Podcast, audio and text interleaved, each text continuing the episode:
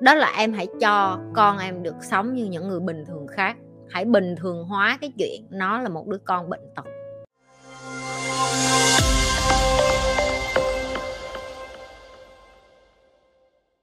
Sự thành công của đứa trẻ có tùy thuộc vào cha mẹ hay không? Tại vì á, ba mẹ em đẻ ra có những người cha mẹ tốt, hiền, chị biết chứ, không phải là không có. Có những người cha, người mẹ, người ta cũng có đạo đức, người ta cũng có phẩm hạnh, cũng là người tốt. Nhưng mà cái chuyện con họ sinh ra và trở thành người na ná như họ hay không thì câu trả lời là nó có thể giúp được một phần nhưng không có chắc chắn 100%. Chị sẽ cho em cái ví dụ là chị không chắc Eva sau này sẽ trở thành một người giỏi hay là không. Chị không biết được. Cái mà chị vun vén mỗi ngày và cái mỗi ngày mà chị chỉ tâm niệm trong lòng của chị là chị dạy cho Eva phải có giá trị đạo đức vậy thôi. Tại vì những cái phần còn lại chị nghĩ là trên cuộc đời này nếu con của chị nó không có kiếm được tiền nha, nhưng mà nó có giá trị đạo đức và nó có nhiều những người bạn xung quanh của nó giúp đỡ nó, yêu thương nó, làm việc nhóm với nó vẫn có cơ hội đủ sống qua ngày. Đúng không mấy đứa? Còn hơn là chị bày cho nó chỉ đi kiếm tiền nhưng mà chị lại không dạy cho nó yêu thương con người. Phải biết cảm ơn, phải biết xin lỗi, phải tôn trọng người khác, phải tôn trọng sự khác biệt, phải có đạo đức trong cuộc đời, không có dùng cái điều mà mình biết để đi hại người. Đó là những cái điều mà mỗi ngày như dạy cho con của chị thì chị chỉ nghĩ nó sẽ ảnh hưởng một phần nào đó đến sự phát triển và lớn lên của đứa bé thôi. Nhưng ví dụ như có thể có những đứa trẻ nó sẽ nghe nó không, đó là cái cách của mẹ sống, con không thích cái giá trị đạo đức đó, con sẽ tự đi tìm cái giá trị đạo đức khác cho con. Thì nó có sai không? Câu trả lời là không đúng không sai ở đây. Nhưng nếu khi nó chọn như vậy, nó sẽ phải đối diện với consequence,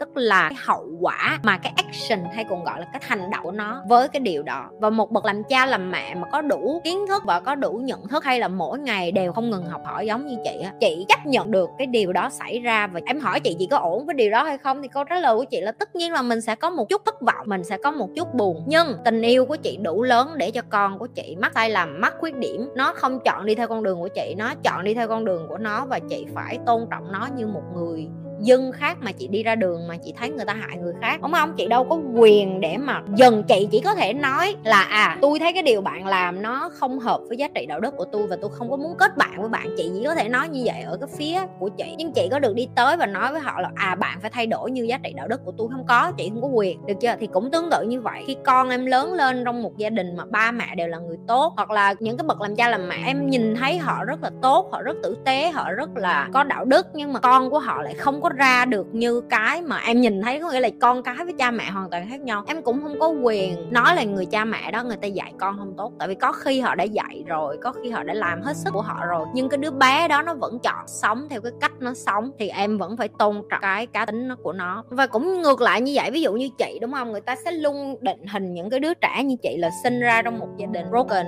gọi là bất hạnh. Giờ chị không có dùng từ bất hạnh nữa, chị nghĩ ai đẻ ra trên đời này gia đình nào cũng có cái nỗi khổ riêng hết. Những cái đứa trẻ sinh ra trong một gia đình gọi là kém may mắn hơn, ba mẹ ly hôn, không có hạnh phúc hay là không ai chăm lo và nhiều cái vấn đề khác, thì nó sẽ sinh ra sẽ trở thành những đứa trẻ hư hỏng. Nó sẽ không đúng với trường hợp của chị chẳng hạn, tại vì chị chọn sống khác đi, chị chọn cái tư duy khác đi, chị chọn là ok, mình không có một cha mẹ nào dạy hết thì mình đi ra ngoài đời và mình tìm những người cha mẹ khác. Thầy của chị coi ổng như cha của chị, đúng không? Những cái ông mentor của chị coi họ như người cha đỡ đầu của chị. Rồi những cái người phụ nữ xung quanh của chị mà chị ngưỡng mộ họ, chị coi họ như là một phần cũng là người thân gia đình của chị để chị học rất là nhiều thứ.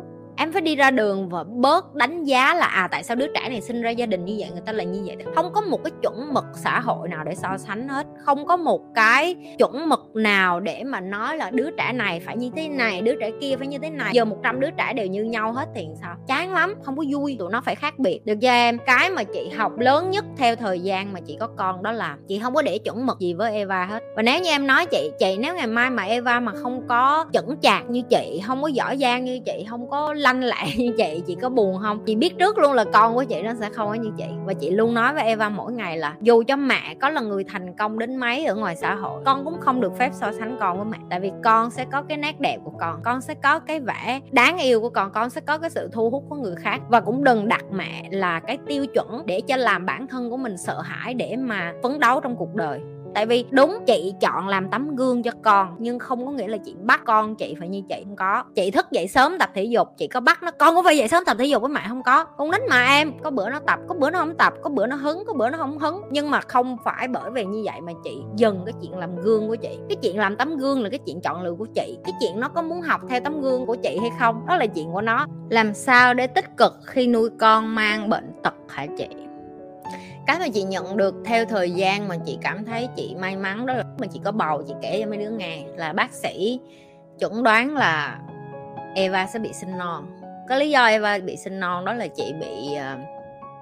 chị không biết bị cái gì ở cái cuống họng này mà nó làm cho tim của chị đập nhanh hơn so với lại bình thường. Tức là chị thở, chị hồi hộp nhiều hơn, kiểu như 3 tháng cuối là chị thở nhiều hơn. Và bác sĩ nói là nếu chị thở nhiều như vậy con của chị sẽ dễ bị sinh non. Và lúc đó là cái lúc mà chị mới bắt đầu đọc sinh non là như thế nào, rồi nếu sinh non sẽ như thế nào, rồi em bé nó sẽ như thế nào.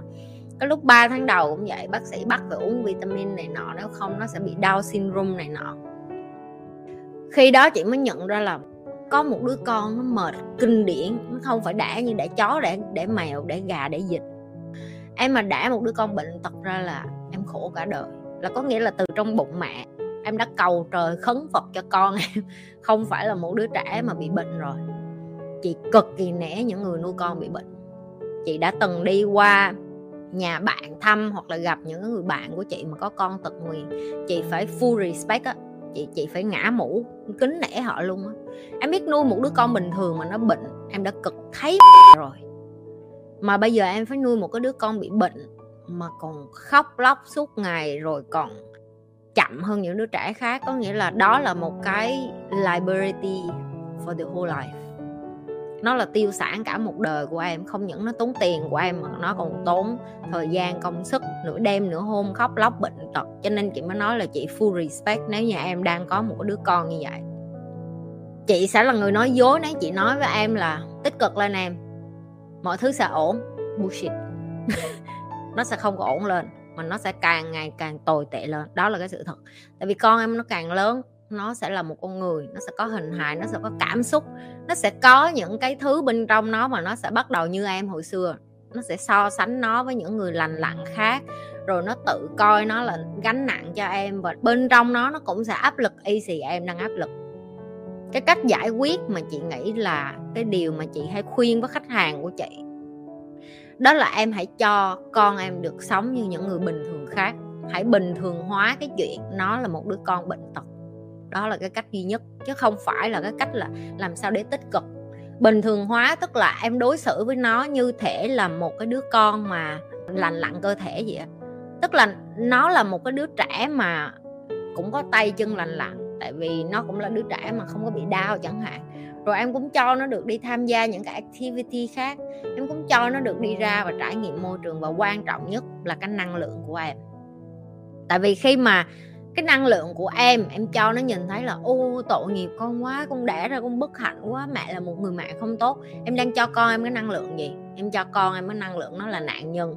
Nó đẻ ra đời này là bất hạnh, nó cuộc sống của nó thiệt là khổ sở. Đối với chị, khi mà chị khách hàng của chị đến mà người ta cái năng lượng như vậy, chị luôn nói là hãy tưởng tượng đó là một đứa trẻ được sinh ra lớn lên. Và bạn là đứa trẻ đó, bạn cảm thấy như thế nào? Ngược lại cũng là một đứa trẻ tật nguyền khác. Bạn nhìn nó và mỗi ngày bạn nói với nó là con bình thường như những người khác, con đi chơi đi, không sao hết.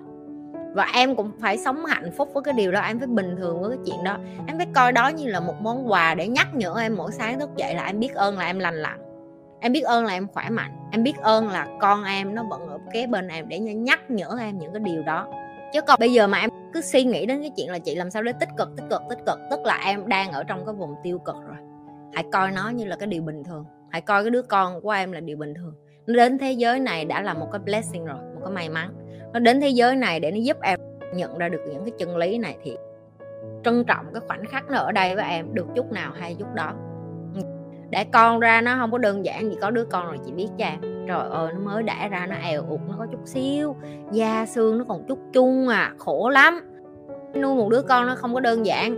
Và chị là người hiểu cái đó hơn ai hết. Yên tâm đi em. Em cứ mỗi ngày nhắc bản thân mình là con mình bình thường. Và dù một ngày nó có nói vô mặt em là con không có bình thường, nói với nó là cả thế giới này có ai nói với con là con không bình thường thì đối với ba mẹ con vẫn là người bình thường, và ba mẹ yêu con dù con có nghĩ về con như thế nào. Em chỉ cần yêu thương con em unconditional love, nghĩa là thương con em mà không có cần phải tính toán đến cái chuyện là mình yêu con bởi vì cái lý do gì, con em nó sẽ cảm được. Tin chị đi. Mình rất đồng ý và ủng hộ với cách cư xử. Trường hợp dạy con của Nhi mình sẽ học bỏ trồi nhiều lắm. Nhi dạy con nhiều cách lắm. Mà mấy bạn biết vậy nè, Nhi không có ngại nói Nhi dốt. Mỗi lần mà Nhi thấy Nhi dốt trong cái chuyện dạy con á, Nhi sẽ đi tìm những cái người mà họ có cái cách dạy con của họ, xong Nhi sẽ học theo, học lõm á, mỗi người học chút vậy đó. Thì không ai giống ai hết, mình chỉ có thể học rồi đem về rồi mình thấy, mình áp dụng, mình coi là mình dùng cái cách nào nó hiệu quả với con nhất, mà mình không có phải lên nu xuống chỏ với nó. Như nói rồi, như tự hào đến thời điểm này như chưa bao giờ đánh con nhìn cái nào hết á, từ nhỏ lớn chưa bao giờ đánh con cái nào. Như thường lệ, đừng có quên like, share và subscribe cái kênh của Nhi. Nếu như bạn đã coi kênh Nhi thường xuyên, đừng có quên like, share và subscribe.